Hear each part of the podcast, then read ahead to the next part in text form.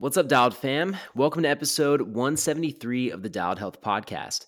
My name is Derek Teal. I'm the owner and head coach here at dialedhealth.com, which is strength training for cyclists. And on today's episode, we sit down with pro XC racer Savilia Blunk. She rides for the Rockrider Ford racing team and had an absolute breakout season. First, winning the US national champs and then moving on to get her first ever World Cup podium, fifth place at Les Gets, and then even bettering it at Snowshoe, where she got a fourth place. So it was an absolute insane end to the season. And I've been wanting to talk to Savilia for a while now because she's very open about the activation work that she does, prepping for races, and then even just in her training. And there's a video she posted this year with all of the band work she was doing. And I, I really wanted to know more details. So we're going to go into that today. And you're going to hear exactly what she does on a race day from start to finish, including the details on her activation warm up and then even what she does on the rollers before she gets off to the start. She also talks about nutrition, race day breakfast. And what's so cool about the timing of this episode is that we just had Cole Paton on the podcast, who is Savilia's boyfriend. And not only that, but I was just on the Payson McKelvin Adventure Stash podcast, and they're all training together in Spain right now. So it was a very cool kind of full circle. And we're hoping to get their coach on in the upcoming episodes, but we'll see if we can lock that down. Before we jump into the interview, I have a couple things that I want to tell you guys. First thing is that I now am working with the feed. This is food for endurance athletes, and it's an online store where you can shop and buy single serving items or in bulk of everything you would ever want to try when it comes to on or off the bike nutrition that's going to fuel your performance and general health and well being. My last order actually consisted of vegan protein powder, creatine, Maurten gels, precision nutrition chews. I had athletic brew, uh, non alcoholic beers in there. I had uh, a hot shot in there, which is like cramp relief, all sorts of stuff you would want to try. You can package it up and get sent to you in one box. So I've become a huge fan of this product over the last year and I'm really excited to be working with them. So we'll be doing an official announcement soon, but I just wanted to put it on your radar and say stay tuned for some upcoming ways to get involved. And next, I want to really encourage you guys to leave a review for the podcast over on Apple or Spotify, whichever platform you prefer to listen on. In fact, I have a five star review from Renoke Rick or Rick Renoke, probably, just says, Love it. Five stars. Love this podcast. Derek always presents great info and it has helped me start making changes in my nutrition and what exercises I focus on beautiful. It's simple and it really makes a huge difference for showing the popularity of the show and just working that algorithm for the podcast. So, if you guys have not left a review, please go and do it. It really does make a difference. You can also easily share this podcast with a friend. If there's something that in your mind makes you think of somebody, send it over to them. Share the knowledge, share the stoke, or if you just want to tell the world about it, screenshot that you're listening to the episode, post it to your Instagram story, and tag myself and Savilia. I'll make sure that we have all of those links in the description. And without further ado, let's dive into this conversation with Savilia Blunk. Savilia, thanks for joining us from Spain. How's it going over there? Great. Yeah, thanks for having me. I'm stoked to finally get to chat with you. The timing's perfect. I've wanted to talk to you all year because it's been so fun to watch your season. But it's hilarious because Cole, obviously your boyfriend, was on the podcast uh, last episode. And I was recently on Payson's podcast for a couple episodes, who is also out in Spain, and you guys are doing all your training together. So it's a crazy uh, small world right now, and it just feels like perfect timing. Yeah, yeah, it's really, really crazy. Um, yeah, we're all coached by the same guy, Dennis Van Winden, uh, who lives here in Girona. So we are kicking off the base season uh, here for the next few months, and and going to start the year here. So well, maybe I'll come for him next. That would be the perfect way to round this thing out. Yeah, that would really come full circle. Yeah, and so I want to hear about off-season things, but your year was so incredible and the progression that you had. And I, I want to make sure we don't miss out on what you have been doing this year because you've made a name for yourself on the XC World Cup and really stamped yourself as one of the top contenders, period uh, not only for the US, but across the world. And so let's dive into your race day itself. I'm really curious about start to finish what the day looks like. And I'm kind of hoping that we can just go one step at a time. I figured there'd be plenty of questions along the way. So let's start with race day morning. Breakfast. What time do you normally wake up? How do you get over to the venue? W- what does a normal day look like? Uh, let's just say for uh, Les Gets, for example, over in Europe. Yeah. Okay. Let's dive into it. Gosh, I'm. I need to like think about this. It's been a while since I've thought about race day. Um, but yeah, no. So we race. Well, we race short track on Friday evenings at like 6 p.m. So this super late race. Then we have Saturday, um, easy day, last recon on course, checking things out, getting everything finalized and dialed, and then Sunday is the main event, XCO. Uh, the elite women are super lucky because we have probably the best race time out of everyone.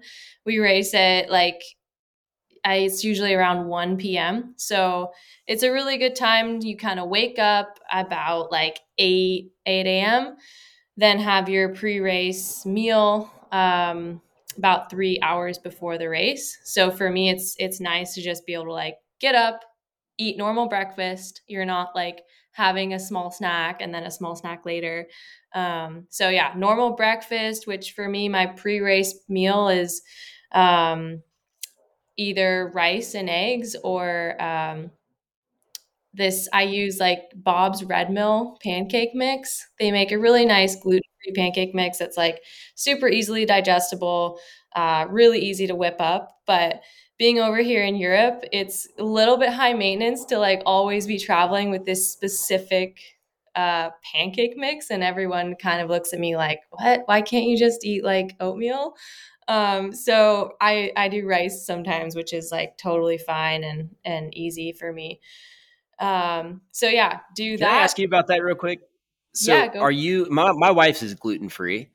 Uh, are you gluten free across the board, or do you just do that on race day to make sure digestion is as easy as possible? Yeah, no, I'm not allergic to anything, um, but I do just kind of like cut or limit my gluten on race weeks, um, just because it's like for I, I find it for me it's easier to just digest things that aren't full of gluten. Um, so yeah, I just kind of it kind of naturally comes anyway. Um, but I just try to like stay away from that race week and then race morning, like always having the same thing. Um, and so, yeah, I found that pancake mix for some reason, it's just like really easy to digest. Um, I think because it's gluten free, it's really low fiber and um, just pretty simple. Or, or just like white rice is great. The rice and eggs is the most OG bike racer breakfast. It is. And everyone is like, oh, rice and eggs. But I love it. Like, there's so many, well, not so many, but there's, you know, a few nights where Cole and I are like, kind of just want rice and eggs. Like, I mean, not you add stuff to it, but I think it's like, I love it. So, haters gonna hate, right? Well, actually, one of my favorite big post ride meals that I have, uh, let's just say I go out on a Saturday for five hours or something, and I come home. I'm obviously hungry. I, I, used to have a problem just eating the whole pantry and making myself sick. And it's like, even though you can afford the calories, it's like you don't want to upset your stomach after just pouring sugar into your gut for that long. And so I started basically reaching for leftovers and I do a stir fry typically because I almost always have leftover white rice in my fridge. I always have eggs and I usually have a meat of some sort that's been cooked up. So I end up making this stir fry, put a little teriyaki sauce on it. Um, actually, Sky Valley makes a really good gluten free teriyaki sauce. It's the best one I've ever had. Uh, you can get it at like Whole Foods and the Nugget, but uh, I'll make something like that. I'll throw whatever veggie I have, and it ends up being this awesome stir fry bowl with plenty of protein, carbs, and it's easy on your stomach. So uh, that's my little post meal. And maybe you guys, it sounds like you do something like that for dinner. Yeah, for sure. Or like you said, after I actually ate something like that just now for lunch. Um, but yeah, nice. like always, yeah, uh, post workout meals are usually leftovers of some kind of stir fry assortment with rice or pasta or whatever and a little bit of every every macro you need. Um but yeah. I love that. And, and sorry i took us off on a tangent so early. Uh, so let's go back to race day morning. You eat that breakfast and then what? Okay yes eat that breakfast. Then i have like three hours um before race start. So the next hour after breakfast is kind of digesting. Um, I usually just kind of like keep to myself and get into that mental zone. Um, this is my my time where we're still chilling. We're at the house or at the apartment, um, and I'm just really like zoning in. Um, and then two hours before the race, I uh, start getting ready to go. Um, you know, bag is packed. I have I do like this activation routine before my my race, and I do that at the venue. So I have my bag packed with everything, and then we head to the venue like usually two hours before the start.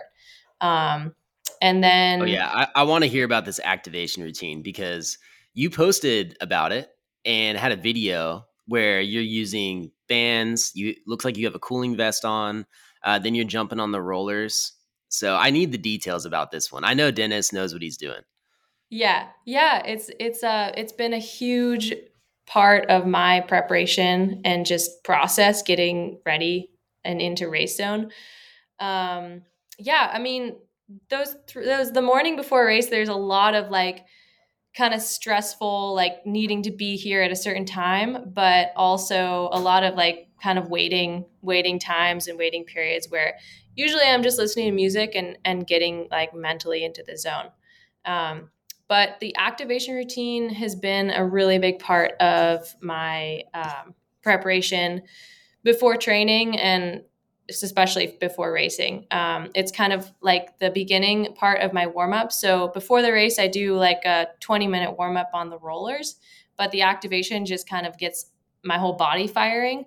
Um, and I've been using like, I use a couple different kinds of bands. I use like a short one that I put around my knees or just above my knees. Um, and then I have a longer one that I use for different um, different stuff. And it's kind of it, it's kind of progressed and it changes a bit. You know, when like I need to just change it up for the body when things just when I get used to some something. Uh, sometimes I just need to change it up, but mainly it's just like a bit of everything to activate all the muscles, the upper body especially, um, the glutes, and just every little muscle to get it firing uh, before I jump on the rollers for that that warm up. Um, and the ice vest, I think you saw. Um, I use that sometimes when it's like a, a hot race. Um, you know, I don't really know exactly like the temperature that it has to be, but usually around like high 60s or 70 degrees, I feel like I need to keep stay on top of that cooling more than other people just because like i'm a heavy sweater.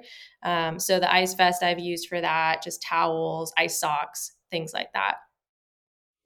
Oh that's good to know. So you have a mini loop band which a lot of people would recognize as something you'd use uh, yeah around the ankles get the hips activated.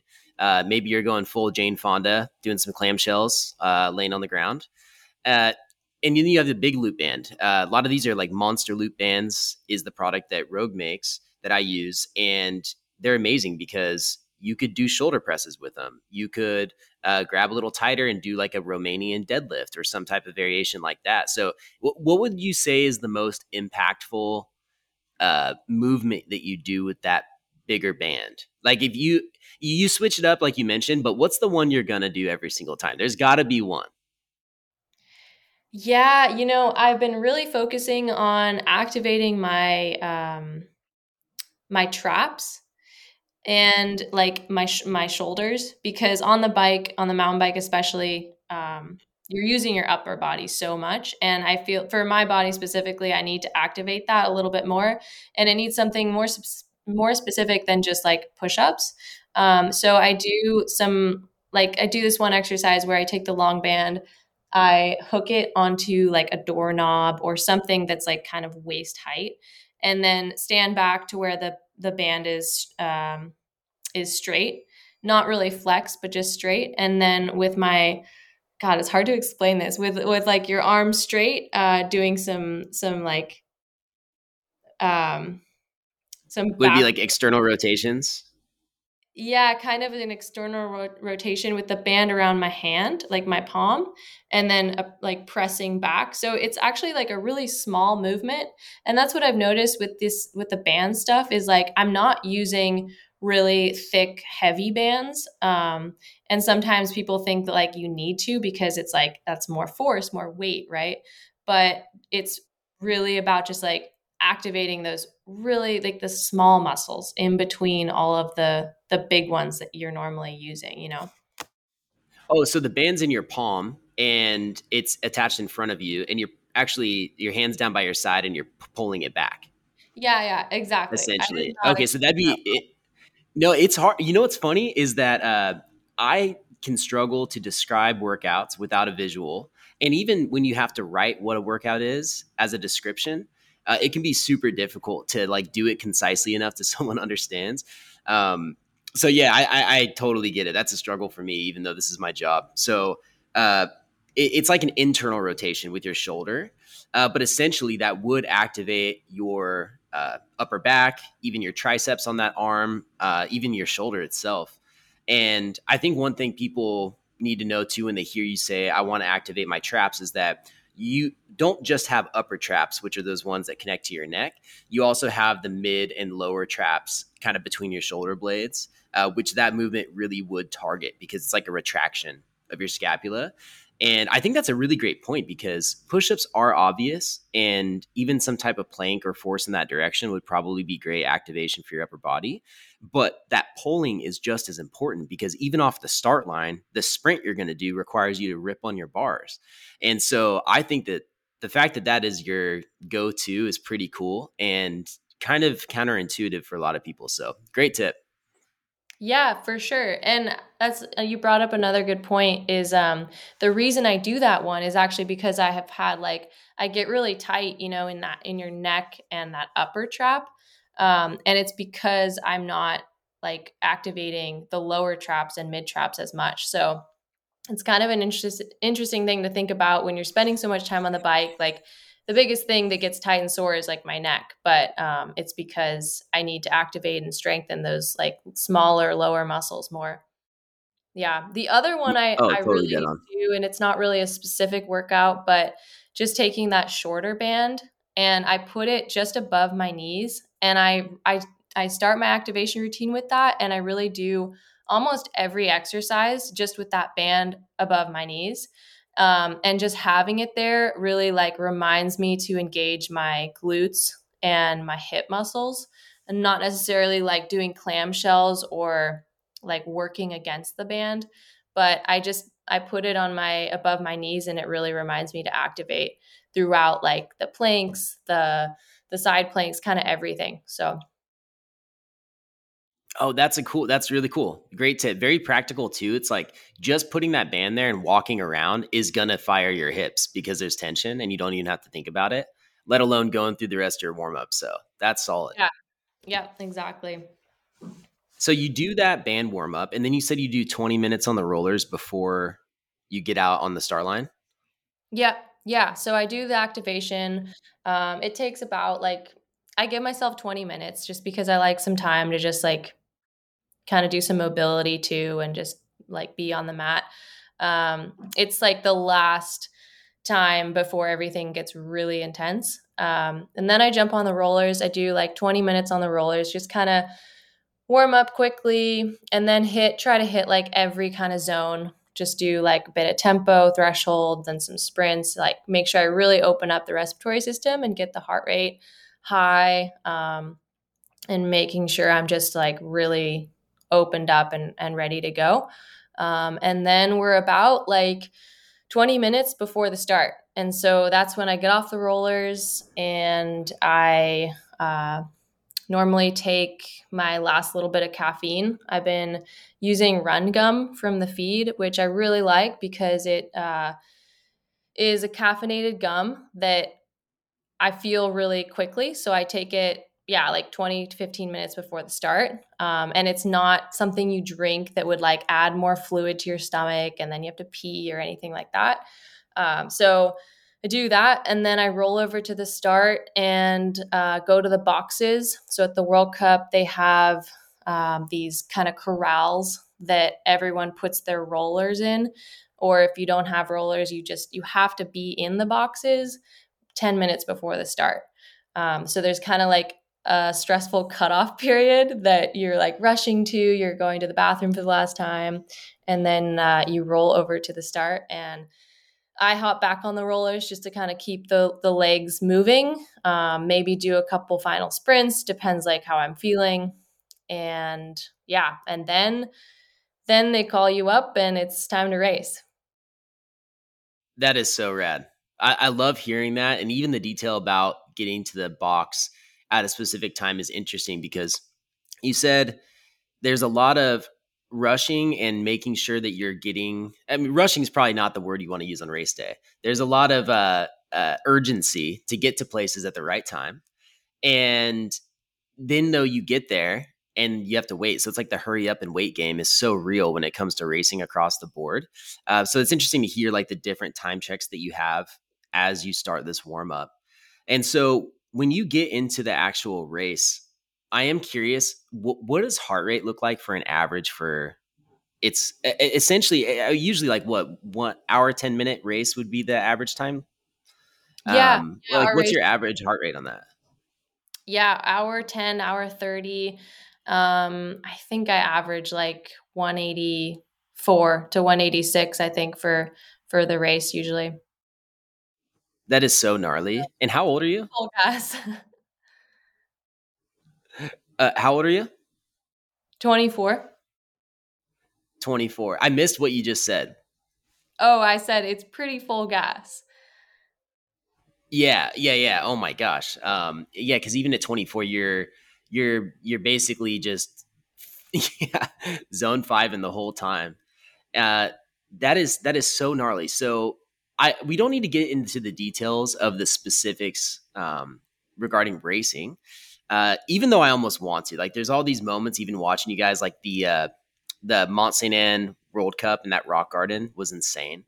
Uh, and I've heard even from past podcast guest John Wessling, he's a coach. He was actually there racing it, and he said the thing I learned about cross country racers is that they descend so much better than people think or give them credit for.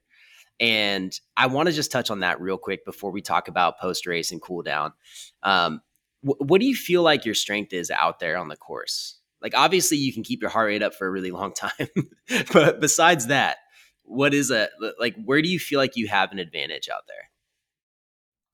Yeah, I've always loved the technical courses, and I feel like the technicality aspect has always been a strength of mine. Um, and something that I just I enjoy. So I think that also helps. Like when you love something, uh, you look forward to it and and you just enjoy it more.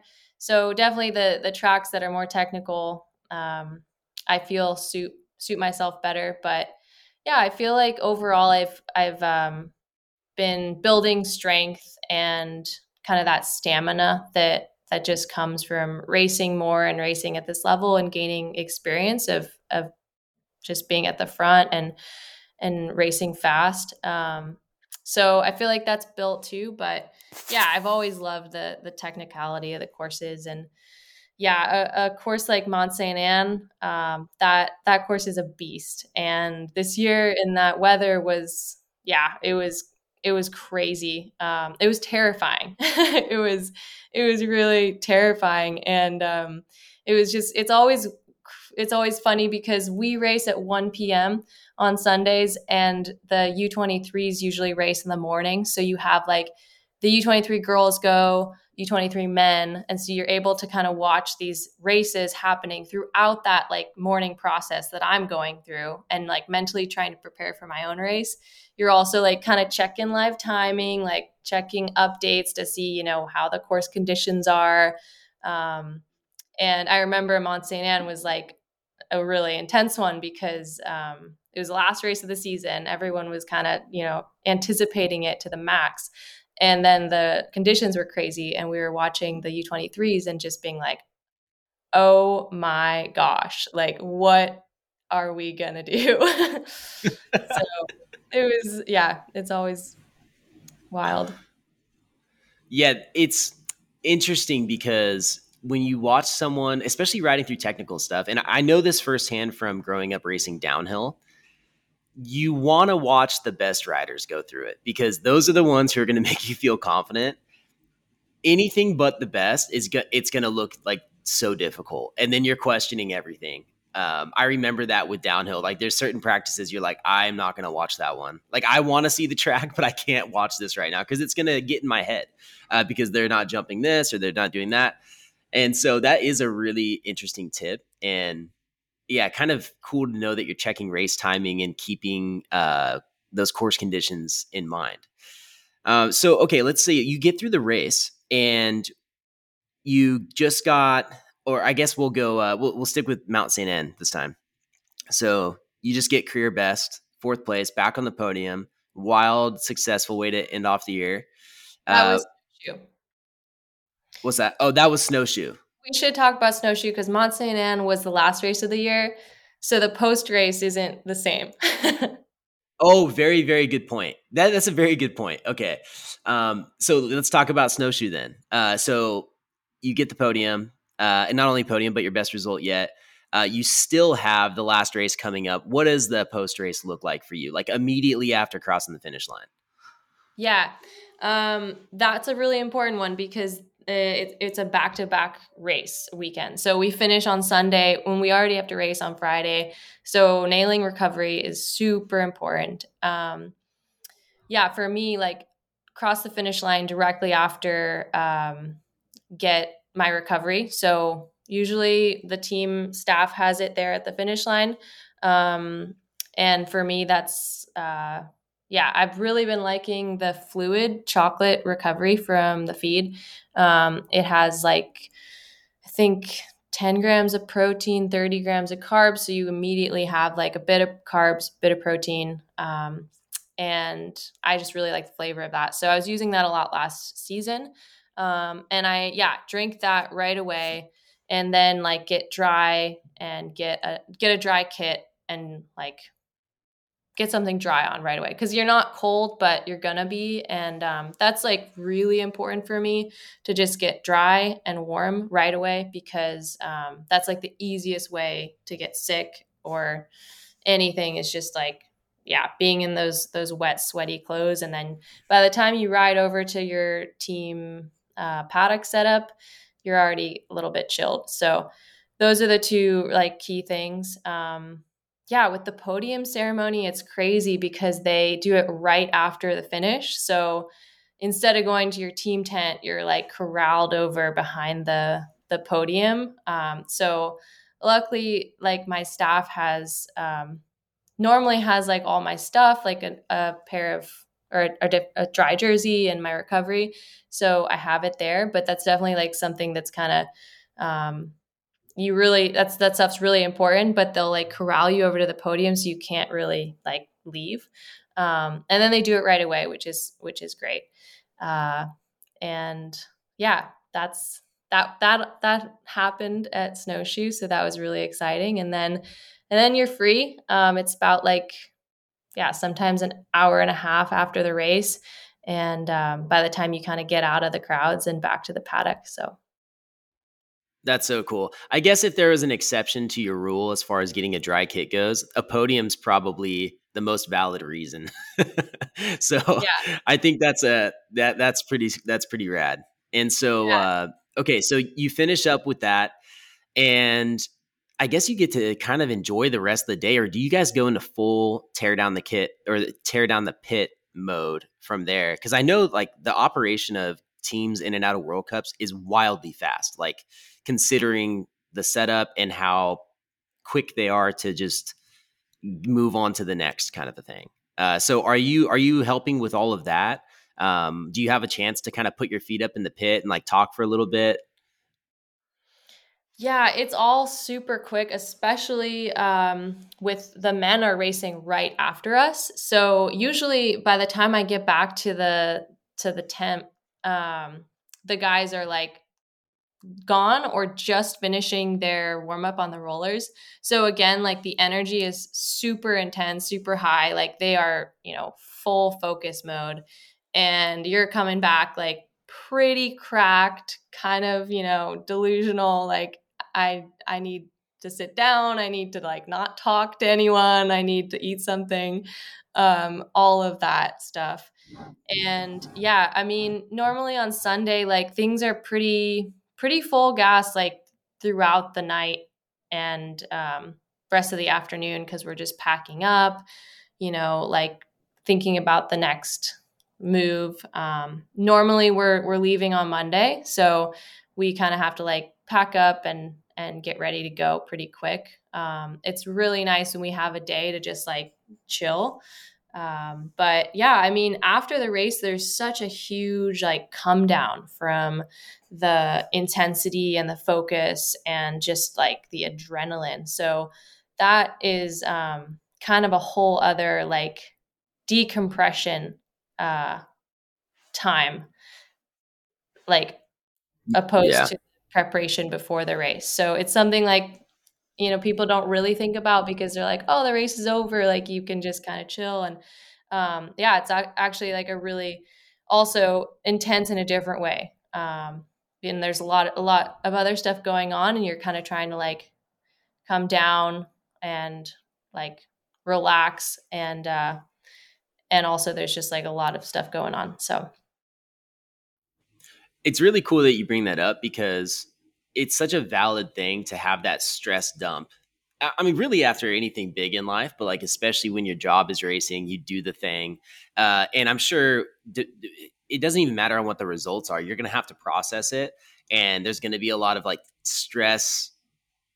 Um, I guess just moving around, relief, uh, it, maybe it could be added. I don't know, but that time after the race, you would have to take a second to collect yourself, especially since you are helping with all the team, getting stuff in and out. It's very busy.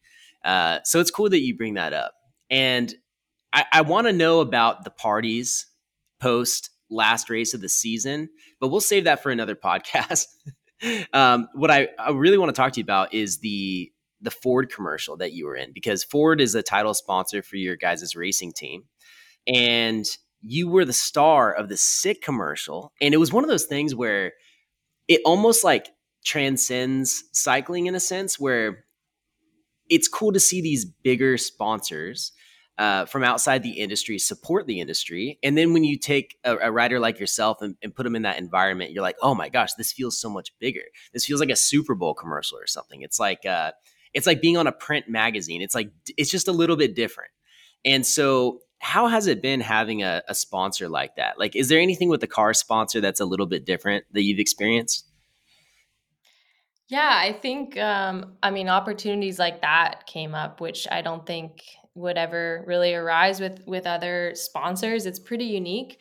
Um, but yeah, I mean, we're we have a sponsorship with Ford France, so it's a bit of a different sector than like Ford US. Um, but yeah, that that opportunity was crazy. And uh, it happened right after Worlds. So we were actually we were in Scotland for Worlds, and then this uh, video shoot was like a couple hours away. It just happened to be there, and they had the car there that um, luckily had the the the wheel on the right side of the the car, so it wasn't like switched like all the cars are in in the UK.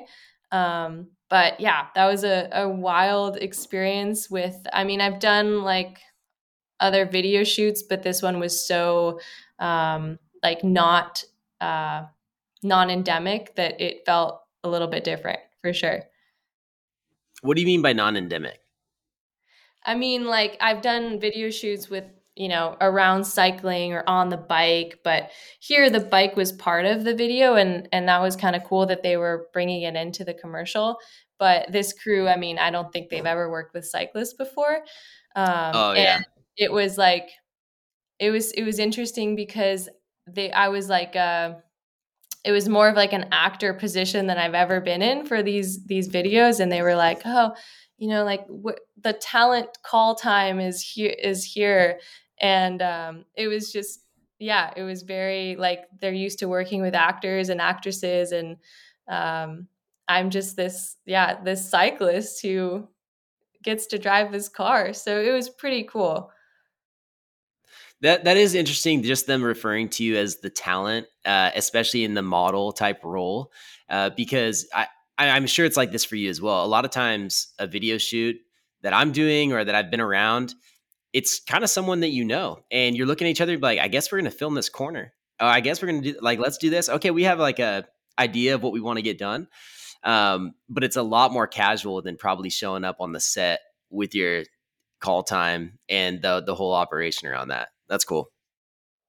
Yeah, for sure. And there were so many times where um like we had to do the skid scene so many times. I can't tell you how many. And um it was just funny. They're like they're asking me like, "All right, can you make like the the rocks fly like just just a little bit more closer to the camera, like a little bit more here." Okay, I'll try. Like, let me go do it again. like, we'll we'll try. So I was like trying to perfect the skid, and um, yeah, just funny things like that. That's awesome. Well, thank you so much for just shedding some light on basically your full day at a World Cup. Uh, and also some of the ins and outs of just what you're doing uh, with your career. And huge congrats, seriously! Like it's been so cool to watch this season, and uh, very, very proud to have an American representing as strongly as you are on the world stage. So thank you for that. Sweet. Yeah. Thanks so much for having me. It was great to go back into that race. Uh, yeah, mindset. Think about it. It gave me some chills. I'm getting excited. Oh, I bet. Yeah. So if people want to follow you uh, for the upcoming year, where's the best place for them to go? Yeah, uh, Instagram is where I'm the most active. I also have a website, um, but Instagram, Savilia Blunk, um, pretty, yeah, pretty straightforward there. Okay, perfect. I'll make sure to link both in the description below, and hopefully we'll catch up sooner than later. Um, and also, I'm gonna have to reach out to Dennis now just to complete this full circle thing. Yeah, for sure. You have to. It was great to chat. Thanks for having me. I hope you guys love that conversation with Savilia. Seriously, so cool to talk to her and really learn the ins and outs of what's actually happening with the pros at the races. Because it's easy to have your own perception of what you think's happening. So hearing it firsthand is just amazing. And so I really want to thank her for coming on. Definitely go and follow her journey throughout the year. And I will see you guys on Tuesday. We're doing this new podcast schedule. It's kind of weird, shorter episodes, but upped frequency. So I'll be back Tuesday of next week and we're probably going to be chatting about the Endurance Exchange, which is the endurance conference that I'm going to this weekend in Charlotte, North Carolina. It is hosted by USA Triathlon, but also includes cycling and running coaches uh, this year. And I'll be up there with Training Peaks Saturday, speaking at 1:30 on a panel, which is something I've never done before. I've never done any public speaking really, which is kind of strange because I talk so much here on the podcast through social media uh, in other outlets, but never live in person. So say a prayer that we absolutely nail it. I honestly think it's going to be a ton of fun, and I can't wait to hang out with the Training Peaks guys. Um, and they're going to be announcing some really big stuff, which I'll likely fill you in on on Tuesday. So until then, have a great weekend and start moving forward.